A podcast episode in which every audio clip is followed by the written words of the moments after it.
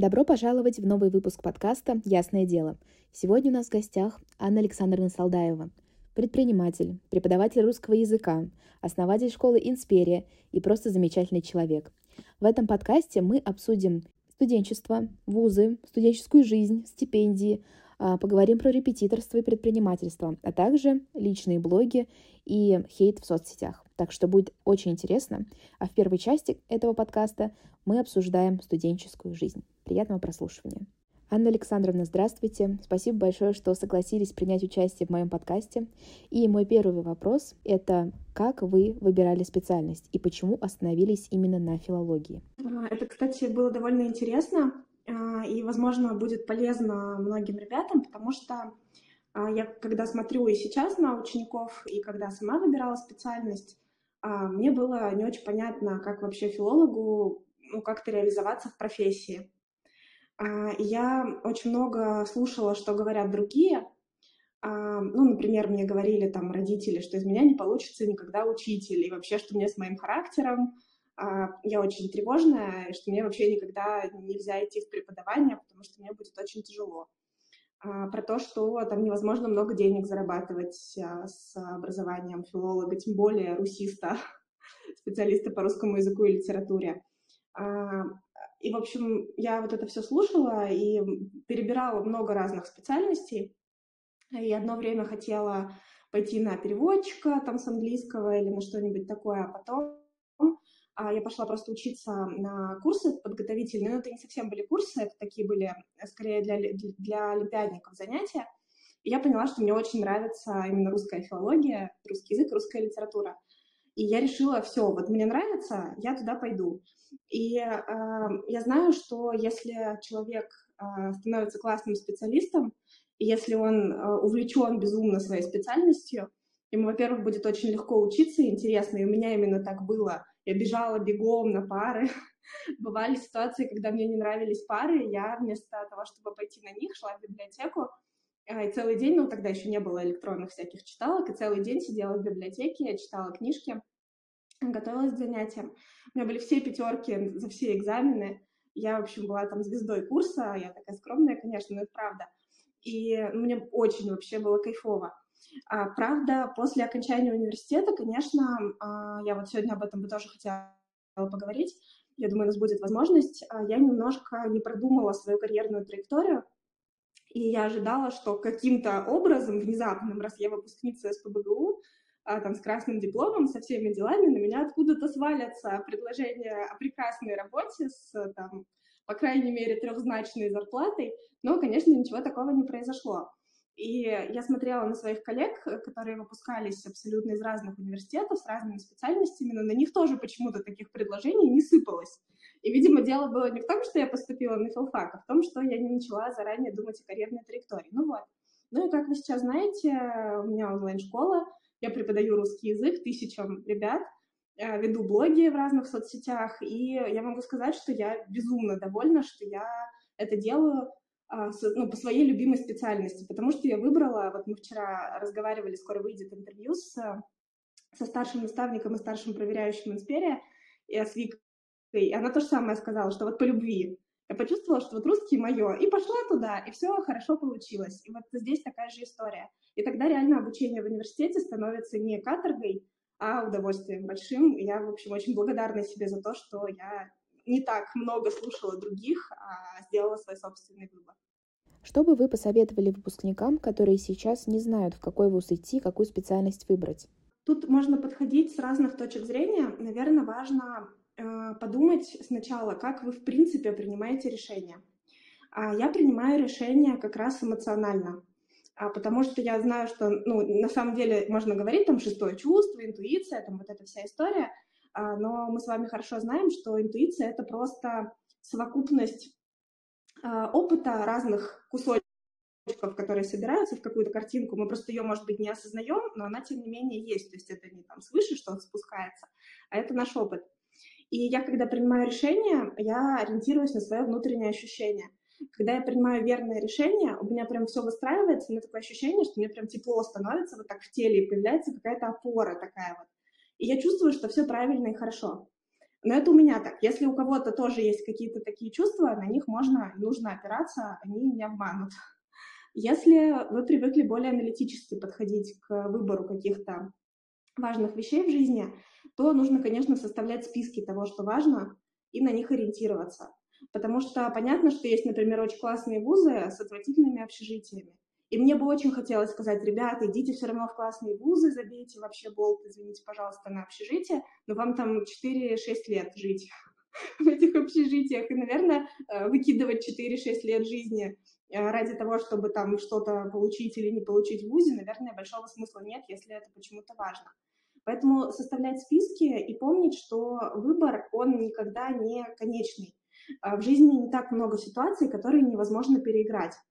Поступили, не понравилось, перепоступите в следующем году, не знаю, сдадите другие экзамены в конце концов. Вообще, может, откажетесь от обучения в университете, пойдете э, там бизнес свой открывать или каким-то мастером станете, я не знаю. Мои любимые примеры — это девочки, которые делают маникюр и колоссальные какие-то деньги зарабатывают. Я смотрю, думаю, боже, как здорово. Ну вот, а мы как-то про эти возможности часто забываем, потому что привыкли школа, университет, потом сделали какой-то офер карьерный, дальше там пошли. А может быть, для вас подойдет что-то вообще другое. И не, не стесняться и не бояться смотреть вот на эти возможности, которые открываются, потому что каждая из них может оказаться той самой. Я думаю, что множество выпускников, и я в том числе, сталкиваются сейчас с такими мыслями из разряда «а что если?». А что, если я не поступлю? А что, если я не сдам ЕГЭ? И вот эти миллион «что если», которые, как правило, выражаются в негативном ключе. У меня есть вопрос. А как уменьшить тревогу и как избавиться от подобных мыслей? Во-первых, э, я хочу на минуточку буквально отойти в сторону и сказать, что а, вот эти сложности, с которыми вы сейчас сталкиваетесь, это на самом деле очень круто, потому что они вас готовят к таким же сложностям, с которыми вы будете сталкиваться дальше. Вот, Настя, ты говоришь о том, что а, там страшно не поступить а, в ВУЗ, а у меня, например, тоже вот у нас сейчас там набор на курс идет а, на соточку, и мне страшно, а вдруг мы не сможем набрать столько учеников, сколько мне бы хотелось. Прям вот абсолютно такая же история. И получается, если мы не наберем, то я что, плохой предприниматель или плохой преподаватель или плохой блогер? Ну вот как с этим быть? И очень много таких моментов, и чем раньше мы научимся а, устойчиво переживать вот эти кризисы, которые могут случиться в жизни, тем лучше. Поэтому, ну, во-первых, можно на это смотреть просто как на тренировку. А, во-вторых, обязательно у нас на курсе есть а, вебинары от приглашенных экспертов. А, Татьяна Косарева как раз а, в воскресенье рассказывала про план «Б». То есть обязательно нужно выбрать для себя какой-то план «Б», а, который тоже будет устраивать, в котором будут, естественно, там пониже проходные баллы – а, но в который, скорее всего, там точно получится поступить. На самом деле, мы, если получится, об этом тоже поговорим, а, возможно, не так важен сам вуз, куда вы поступите, как важно то, насколько вы сможете использовать возможности, которые в этом вузе будут открываться. Допустим, можно учиться где-то вообще в маленьком городе, при этом найти возможность ездить по обмену там за границу ездить на всякие конференции, знакомиться со студентами, преподавателями топовых вузов в вашем направлении, а идти на какие-то стажировки. Может быть, даже наоборот, если поступить в ВУЗ условно, ну, условно похуже, потому что нет же нормального никакого рейтинга, мы так в голове у себя что-то выстраиваем. Может быть, наоборот, это будет лично для вот тебя, кто сейчас об этом думает, круче, а, потому что получится больше работать, и пока коллеги в крутых, крутых вузах будут сидеть и корпеть над учебниками, вы уже будете кучу денег зарабатывать. Возможно. А, поэтому тут все зависит, конечно, больше от того, как мы сами себя ведем в процессе обучения, а не от того, какой вуз мы выбрали. Но вуз, конечно, хорошо все равно выбрать правильный, чтобы это все, в принципе, совпало. Ну и я еще раз повторю, что всегда можно поступить. Если есть какие-то сомнения, я рекомендую прям поговорить с ребятами, которые брали gap year, а, которые перепоступали, которые переводились из университета в университет. Это не очень легко, но это все возможно при большом желании. А, поэтому думать, что вот все, сейчас мы ЕГЭ сдадим, и жизнь на этом закончится, не надо. Тут есть еще важный психологический такой момент. А, я сама попадаюсь часто на эту удочку. Кажется, что если снизить немножко значимость цели, ну вот, например, я мечтала поступить на филфак СПбГУ. Вот я прям хотела туда. Я реально думала, что если я не поступлю, я умру. Вообще лучше мне не появляться больше нигде. У меня был план «Б», у меня было поступление без экзаменов по Олимпиаде в Герцена. Ну вот, но тем не менее, я прям так сильно туда хотела, и я боялась даже рассматривать другие варианты, потому что мне казалось, что тогда у меня не будет такого стремления поступить. На самом деле это не так, а, потому что даже если у нас есть очень важная, серьезная такая большая цель, которую нам очень хочется достичь, если мы к ней стремимся слишком сильно, это повышает уровень стресса. А, многие ребята пишут, может быть, кому-то из вас это откликнется, что там паника, плачут ребята, не могут спать, не могут есть нормально, там нервный тик начинается у кого-то. А, и у меня вопрос, как думаете, можно ли вообще продуктивно как-то работать и нормально сдавать экзамены, и нормально поступать в таком состоянии? Очевидно, что нельзя. А, более того, я сейчас э, читаю книжку про работу мозга, про то, как вообще мозг может быть сосредоточенным, и мозгу для того, чтобы хорошо сосредоточенно, продуктивно работать, нужен определенный уровень стресса. Не высокий, но и не полное отсутствие стресса. Чуть-чуть, небольшое, такое легкое, легкий мандраж, я бы сказала, вот буквально капельку. Э, если стресса нет совсем, либо если он очень высокий, мозг сосредоточенно работать не может. Поэтому нам нужно снизить чуть-чуть вот этот градус важности, помня при этом, естественно, цели стремясь к ней, именно для того, чтобы ее достичь, а не для того, чтобы там как-то слиться. Ну и опять же, к сожалению, а, все равно произойти может всякое, могут резко взлететь проходные баллы, например, по какой-то причине. А, там, ну не знаю, были какие-то годы, в которые были сливы ответов. Я думаю, что в этом году не будет, потому что очень давно уже такого не было. Но тем не менее, к тому, что разное может произойти. А, может так оказаться, что там в аудитории на ЕГЭ что-то произойдет. Я вспоминаю случай, а, из ЕГЭ по информатике ученица писала, они начинали писать, их было 8 человек в аудитории, а когда заканчивали писать, их было четверо.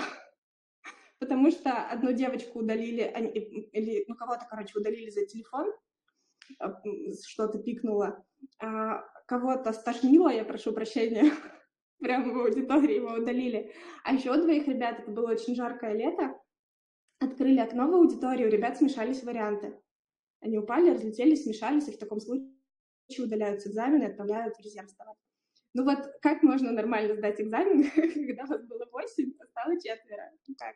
Ну вот, поэтому произойти может всякое, и э, важно воспитывать в себе устойчивость, потому что мы с вами за последние годы уже столько всего пережили.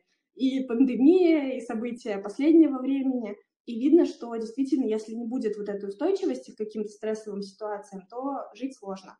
А если есть эта устойчивость, то можно быть счастливым и заниматься своими делами, независимо от того, что там где происходит. Когда я выбирала вузы, мне мама сказала, что «Настя, у тебя должно быть несколько вариантов, потому что может произойти все, что угодно. Тебе может попасться сложный вариант, или ты переволнуешься. В общем, нужно продумать э, этот вопрос хорошенько. Э, вариант А. Я сдаю все просто супер отлично, 2,95 плюс, и прохожу в те вузы, в которые я больше всего хочу. Вариант Б. Я сдаю все хорошо, но не так, как хотелось бы, и прохожу в соответствующие в другие учебные заведения. И вариант В. Я сдаю плоховато, но даже на этот случай у меня должны быть вузы, в которые я могу пройти. И соответствующе тогда там будет именно то, о чем вы говорили. То есть я смогу совмещать учебу и работу, может быть, даже параллельно проходить какие-то курсы, если буду успевать. Но знаете, все равно вот эта тревога, она остается. И я зашла как-то на сайт РУДН, там берут тех, у кого 350 баллов, э, олимпиадников каких-то суперкрутых стобальников. И я думаю, да, как бы мне там оказаться в моем, скажем так, положении. Ну, э, у меня тут есть комментарий. Э, я сама, когда готовилась к поступлению, и сейчас то же самое вижу по ребятам, кажется, что есть какие-то вот недостижимые вообще вузы, куда какие-то гении только поступают, но ведь кто-то же туда поступает, и их, вообще говоря, довольно много. Я себе сейчас, это, ну, если успеем, поговорим еще про бизнес, я себе про бизнес тоже говорю, ну, кто-то же ведь делает бизнес, кто-то же ведь зарабатывает много денег, кто-то строит большие компании. Почему не я? В конце концов. И мы склонны немножко преувеличивать э, успехи тех, с кем мы, ну, типа, либо соревнуемся, либо по чьим стопам мы пытаемся пойти. А если есть такое беспокойство, прям хорошо бы найти тех, кто поступил недавно во всяких там подслушано, можно у нас поспрашивать, у нас же а, во всех топовых вузах, ну, понятно, что, наверное, не на всех специальностях, но во всех вузах точно есть наши выпускники. Они с удовольствием расскажут, как они готовились, как поступали, как тоже думали, что никогда в жизни они туда не пройдут, а потом такие, ой, и прошли. Вот, и как там теперь у них все получается. Поэтому просто поспрашивать опыт, потому что на самом деле все люди обычные.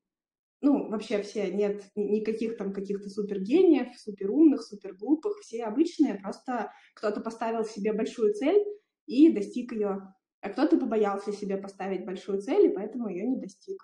Как-то так. Возвращаемся к теме вузов. А, здесь я бы хотела поговорить про отличия между университетом и школой. Я, конечно, понимаю, что здесь они огромные. Прежде всего, они заключаются в том, что а, в университете пары длиннее, чем уроки. А, но я также хотела бы узнать про объем домашнего задания, так называемого, которое задают в университете, и про то, какие дедлайны ставят в ВУЗе. Ой, это очень по-разному. А, я тут могу рассказать и как э, студентка да, в прошлом, и как сейчас э, преподаватель университета. В целом, вообще нагрузки в университете намного меньше, чем в школе. А за счет чего так получается? Ну, обычно, просто понятно, что есть, например, медицинские вузы, и там никому мало не покажется, это очевидно. Но ребят, которые идут на врачей, они заранее это знают, они к этому готовы, и они прям настроены. В общем, если это вы, я вами восхищаюсь, очень круто, что вы выбрали эту, эту стезю. А, может быть, там сложно на технических специальностях, если, например, база слабоватая. Но если ее, там, например, за первый курс быстренько нагнать каким-то образом, то дальше будет легче. Почему, в принципе, нагрузки меньше? Потому что э, задания домашние ведь не задают постоянно. То есть нет такого, что, ну, в школе как у нас, там урок прошел, задали практически всегда какое-то домашнее задание на следующий урок. А ты правильно, Настя, говоришь, что пар меньше, чем уроков, потому что пара — это как сдвоенный урок, и поэтому просто из-за количества вот этих самих занятий получается, что Э, домашних заданий меньше, даже если их пытаются преподаватели задавать на каждое следующее занятие. А плюс в университете часто вообще не проверяют особо посещаемость и не проверяют домашние задания, и как бы студенты, знаете, от сессии до сессии живут студенты весело. А, поэтому можно действительно там в течение семестра в какие-то моменты расслабиться. Я сама, например, далеко не на все пары ходила, мне, у меня немножко мне бывает трудно сосредоточиться, когда я сама сижу на занятии как студент. Когда я преподаватель, мне вообще норм. А когда я студент, мне трудно прям полтора часа высидеть. И я не ходила просто на некоторые пары, и там, ну вот, либо занималась самообразованием каким-то, либо там выполняла какие-то домашки, либо работала, ну, в общем, что-то такое делала и прекрасно училась, вот на все пятерки, никаких не было вопросов. А бывает такое, что преподаватель все-таки настаивает на посещаемости занятий, а, это обычно какие-то непрофильные предметы, ну и там тоже можно выкручиваться по-разному. Там всегда есть староста, которого можно попросить чуть-чуть отметить тебя, даже если тебя не было. Как-нибудь так. Сейчас что-то еще хотела сказать. А, в университете вообще очень круто, когда есть какая-то компашка а, ребят, которые примерно к тому же стремятся, с которыми можно вместе что-то делать. Я, например, вот сегодня буквально вспоминала, как я готовилась к экзаменам. А, у меня была подружка, а, мы с ней думали, что мы будем великими учеными, прям сразу как вуз окончим, так сразу нобелевскими лауреатами в какой-нибудь области. А, и мы с ней обсуждали друг с другом все вопросы, все билеты, проговаривали прям вслух, э, проясняли какие-то спорные моменты, и было очень удобно. Потому что когда проговариваешь кому-то, очевидно, что лучше запоминаешь. И, кстати, это большой совет ребятам, которые готовятся к ЕГЭ. Если есть возможность, не стесняйтесь, пожалуйста, себе найти buddy. То есть другого выпускника, который готовится к тому же предмету, у которого примерно такой же уровень, такие же запросы. А, потому что это реально очень круто. Это и дисциплинирует, и позволяет с большим удовольствием учиться. И, как я уже говорила, когда не просто что-то там у себя в голове запоминаешь, а проговариваешь и объясняешь кому-то, конечно, материал систематизируется намного лучше. А, если говорить а, со стороны преподавателя, то а, мне вообще, я бы вообще, честно говоря, всяких студентов, которые не хотят меня слушать, я бы их не хотела, в принципе, видеть на своих занятиях, потому что, ну, они только раздражают, сидят там в телефонах, я же не буду у них телефоны отбирать, взрослые люди. Там кто-то начинает разговаривать. Я когда начинала преподавать, я же была молодая совсем, мне было там 20 с лишним, там типа 20. Когда начала, прям было 20, там 21, 22. У меня студенты начинали есть что-то на, на занятии, прям ну, там за первой партой. Вот. А я понимаю, что, в принципе, в этом ничего такого нет. Я знаю, например, что в европейских университетах, в американских университетах это распространенная история. Но меня это бесило. Я думала, блин, сказать им или не сказать, что вообще. Вот, поэтому я на лекции прям сразу говорю, ребятки, неинтересно, не ходите, я вас отмечать не буду, ничего не надо, пожалуйста, делать. Вот, а на семинары а, я все-таки настаивала, чтобы они ходили, потому что э, я все-таки считаю, что культура речи это важный предмет, который хоть немножко надо знать и понимать, потому что нам всем предстоит писать много текстов, и хорошо бы чуть-чуть хотя бы уметь это делать. Но тоже, если там ребята не могли по какой-то причине ходить на пары, ну, или там как-то не хотели, у них была возможность просто сдать какие-то дополнительные задания, чтобы я им поставила зачетик в результате. Вот так. Я бы хотела подробнее с вами поговорить о преподавании в ВУЗе. А, мне мои родители говорили, что в университете проще преподавать в том плане, что туда приходят уже взрослые люди. Не нужно маленького ребенка увлекать, привлекать его внимание, усаживать его на место – Э, то есть, да, в этом плане действительно проще. Но если приходит молодой преподаватель, то студенты могут начинать проявлять неуважение, потому что не считают преподавателя авторитетом, а как-то вести себя неуважительно по отношению к преподавателю. Я бы хотела спросить, сколько вы работаете преподавателем в университете и какие у вас впечатления от преподавания? А, я преподаю 11 с половиной лет. Да, да, да, 11 с половиной. А, в ВУЗе действительно преподавать намного проще, чем в школе, потому что там не нужно никого воспитывать. Потому что там действительно все взрослые, они тут по своей воле, их в конце семестра ждет оценка. А, ну и, в общем, у меня нет задачи, то есть если я там не хочу ни с кем встречаться на пересдаче, ну реально можно там как-то из всех что-то повытягивать, поставить им тройки и спокойненько отправить гулять. Но это потому, что у меня не профильный предмет. Понятно, что если бы, например, я учила там, не знаю, ну, прям программистам, там, программистов языкам программирования, понятно, что я бы не совсем так относилась. Поскольку у меня такой предмет второстепенный для вузов, которым я преподаю, то это допустимо. Ну вот. А что касается э, отношения к молодым преподавателям, вообще говоря, э, травить преподаватели могут везде. В школе тоже, и в детском садике, и где угодно это не очень зависит от возраста тех, кто с ним взаимодействует. Ну, наверное, если мы не говорим о взрослых людях, которые пришли на платные курсы. А, зато а, меня на самом деле не, травили, просто там была такая штука, что меня как бы проверяли. Такие, а, а вот так, если мы сделаем, прокатит, а если вот так сделаем, прокатит, а вот так можно? Это было ну, даже немножко мило, потому что вроде, вроде такие взрослые ребята, а ведут себя как детки. И для меня это стало очень хорошей школой, потому что я теперь могу а, читать лекцию, например, на аудиторию в 100 человек, и я могу взглядом заставить людей замолчать. То есть я вот, вы меня знаете, наверное, как довольно милого человека, но не всегда я себя так веду. А, и все, я ну, уже хорошо знаю все про свои границы, я там знаю, как выставлять дедлайны так, чтобы их не нарушали. Ну и, в общем, для меня это, в общем, было, было в принципе, очень полезно. А сложность преподавания в ВУЗе заключается, наверное, основная в самой системе, что мало очень дают возможностей для преподавателей сделать что-то действительно классное. Я поэтому ну, всегда, когда можно заниматься не вузовским преподаванием, а заниматься курсом, я всегда, конечно, отдаю предпочтение курсу, потому что на курсе я вольна творить, как мне захочется, и делать все для своих учеников. А в университете там есть конкретные вот эти рамки — которые я вынуждена укладываться, а я могла бы делать намного больше, если бы меня поддерживали, но такое бывает нечасто. А, поэтому, ну, часто, ну, нередко в университетах качество преподавания оставляет желать лучшего. Но тут сразу микросовет.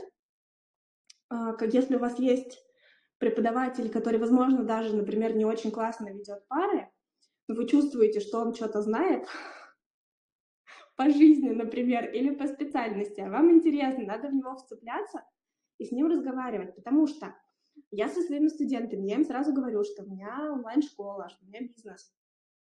а, что я сама блогер, умею писать а, тексты разные, а, в том числе в социальных сетях. И вот там передо мной сидят там будущие экономисты, будущие переводчики, никто практически, у меня за все время был только один студент, который вот заинтересовался тем, как построить свой бизнес, и вот он как раз ходил, меня доставал, спрашивал, как это все сделать. Это было супер правильно, он меня бесил, конечно, но с его, с его стороны это было абсолютно верное решение, потому что я ему много полезного рассказала. А так получается, что сидит человек, ну, то есть я думаю, что если бы я проводила лекции какие-то за деньги, ну, я думаю, что за деньги люди бы на них приходили. А ребята сидят, им это дается бесплатно, они такие, ну, что-нибудь там, ладно, как-нибудь. Вот, поэтому, в общем, надо выискивать крутых преподов, потому что не любой крутой препод может себя классно проявить именно в формате вот э, стандартных лекций и семинаров, и у них вытаскивать все знания, с ними знакомиться, в том числе потому, что за счет таких контактов можно будет потом быстро найти работу хорошую. Да, это очень полезный совет, потому что всем нам в течение студенческой жизни придется выстраивать отношения с преподавателями. И мой следующий вопрос связан с работой и учебой. Возможно ли вообще а, совмещать учебу в университете и работу?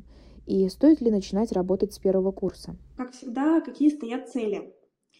А, у меня было с этим плохо, у меня сейчас, на самом деле, я довольно плохо э, приоритизирую свои задачи до сих пор, хотя постоянно этому учусь. Надо понять, вот нужны ли, например, вам вообще отличные оценки в ВУЗе? Вот мне были очень нужны, но они мне были нужны просто потому, что я такая вся девочка, отличница, медалистка, и как же это я получу четверку? Кошмар, печаль, беда, ужас. А по факту, а зачем? Ну вот, понятно, что вот я устраивалась работать в университет, там было важно, какие у меня оценки. Но если бы у меня были плохие оценки, а при этом была бы куча публикаций в топовых научных журналах, то никто бы и не посмотрел на эти мои оценки, а посмотрели бы на публикации. То есть можно было бы другим способом получить то же самое, даже если хочется потом пойти преподавать в ВУЗе. Поэтому я бы определилась... Ну, там просто может зависеть стипендия от оценок, поэтому надо понять, насколько нужна стипендия. Но, честно говоря, я ни разу не слышала о каких-то таких суммах стипендий, чтобы ради них стоило много работать. Потому что если э, пойти там работать репетитором или писать тексты на заказ или там что-то такое делать, можно, по-моему, намного больше заработать, намного меньшими усилиями, откровенно говоря. Э, поэтому я бы как бы выбрала, на каком примерно уровне вы хотите учиться, и дальше уже смотреть по своим возможностям. Я обычно рекомендую прям почти всем, ну, наверное, вот кроме врачей будущих, начинать работать э, прям с первого курса а, потому что а, работодатели, когда вы выпуститесь из университета, они будут ожидать ваш опыт. И чем больше этого опыта у вас будет, либо разного, либо наоборот, если удастся сразу правильную траекторию выбрать, то последовательно получаемого опыта у вас окажется, тем а, больший офер, то есть предложение о зарплате вы сможете получить. Очевидно, и тем на более высокую должность вы сможете претендовать. Поэтому я бы предложила чуть подзабить все-таки на учебу, и обратить внимание на работу. При этом, конечно, важно, чтобы вы учиться все равно могли, как-то вы же зачем-то туда поступили. И надо посмотреть по времени, насколько вообще это получается. А, к счастью, сейчас есть очень много вариантов работы с, со свободным графиком. Э, например, вот у нас в Инспере работают практически только наши выпускники. Э, они почти все еще учатся в университете. Ну, многие потихонечку его оканчивают, но тем не менее. Э, на дневном отделении, на бюджете, все как положено, и при этом работают полноценные сотрудники, работают в свободное время, там где-то в перерывах между парами, где-то там на парах что-то делают, и вполне хорошо получается это все совмещать. И дальше, когда они окончат университет, то они смогут либо больше работы получить у нас, либо, если захотят, пойти куда-то дальше, уже имея огромный опыт а, работы там, разной подтвержденный, мы, естественно, пишем рекомендательные письма и все такое. А, ну и много других есть каких-то аналогичных вариантов, если хочется именно в компанию пойти работать, либо можно что-то делать на себя в качестве фрилансера. Это как раз про стратегию обучения, то есть каждый ставит свои цели и действует в соответствии с ними. У меня тут очень интересный вопрос, связанный со стипендией. Мне чисто с финансовой точки зрения интересно, сколько сейчас студентам платят и в каких вузах. и как оценки влияют на стипендию? Это очень по-разному. Я тут, ну, я могу примерно рассказать, как в общем, но надо узнавать прям про конкретные вузы, потому что бывает очень по-разному. То есть где-то бывает от двух тысяч, там, ну, до довольно большого количества денег за какие-то достижения. А обычно есть а, простая стипендия, она платится либо хорошистам, либо отличникам, там по-разному, может быть, чуть больше, чуть меньше, она, как правило, маленькая. Бывают вузы, в которых она выше, но это редко, и часто это какие-то вузы не первого ряда, у которых просто хорошие спонсоры. А, плюс есть стипендии, которые дают за какие-то достижения. А, например, есть вот повышенные стипендии. Я не знаю, как сейчас, но я когда, допустим, училась в СПБГУ, у нас там мы собирали портфолио в течение семестра, и по результатам этого портфолио отбирали там э, и благотворительность всякая разная, и, ну, не благотворительность, а волонтерство, и научные всякие достижения, учебные достижения, что там еще это было, спортивные достижения, ну, в общем, все как обычно, вы это лучше меня знаете. И по результатам э, конкурса портфолио вот платили там стипендии. Ну и там выходило еще тогда, получается, сколько, страшно представить, 10-15 лет назад, э, там, типа, тысяч, тысяч десять в месяц, то есть сейчас, наверное, уже сильно больше. Плюс есть всякие разные стипендиальные программы и гранты для студентов. Например, есть стипендиальная программа Потанина. А, но там очень большой конкурс, я ни разу не прошла, причем конкурс только среди тех, кто получает все пятерки за две последние сессии, то есть за зимнюю и за летнюю. И тогда в сентябре можно или там в октябре а, проходить этот конкурс. Но есть еще всякие научные конкурсы, гранты президента, там всякие гранты на поездки по обмену, то есть этого всего много. Но тут надо, конечно, смотреть, честно говоря, а, если речь не идет, ну, хотя бы там 50 тысячах рублей, я бы вот этим всем не занималась, потому что я бы тогда уже лучше занялась бы карьерой. А, и нужно еще всегда думать о том, чего мы хотим после вуза получить. То есть, а, к примеру, можно вот выиграть, допустим, стипендию Потанина и там пойти заниматься каким-то благотворительным проектом, там у них э, обычно социальное предпринимательство развивается. Если вы в будущем не хотите быть предпринимателем и не хотите заниматься социальными проектами, то зачем тогда? Может быть, лучше тогда пойти сделать потихонечку там свой бизнес, открыть там, вот, например, начать там делать ноготочки подружкам, потом позвать еще мастера, потом позвать еще мастера, снять салон, и уже вот, пожалуйста, бизнес. Может быть, лучше тогда уже чем-то таким заниматься, что будет ближе к э, финальной цели. Поэтому я бы сильно прям на стипендии не рассчитывала. Тем более, что стипендии не успевают вообще никак за ростом цен. И там когда-то 10 тысяч рублей это была супер вообще мега стипендия, а сейчас что на 10 тысяч рублей можно купить? Ну, не На этом первая часть подкаста «Ясное дело» с Анной Салдаевой подошла к концу. Я благодарю всех за прослушивание и Услышимся с вами во второй части подкаста.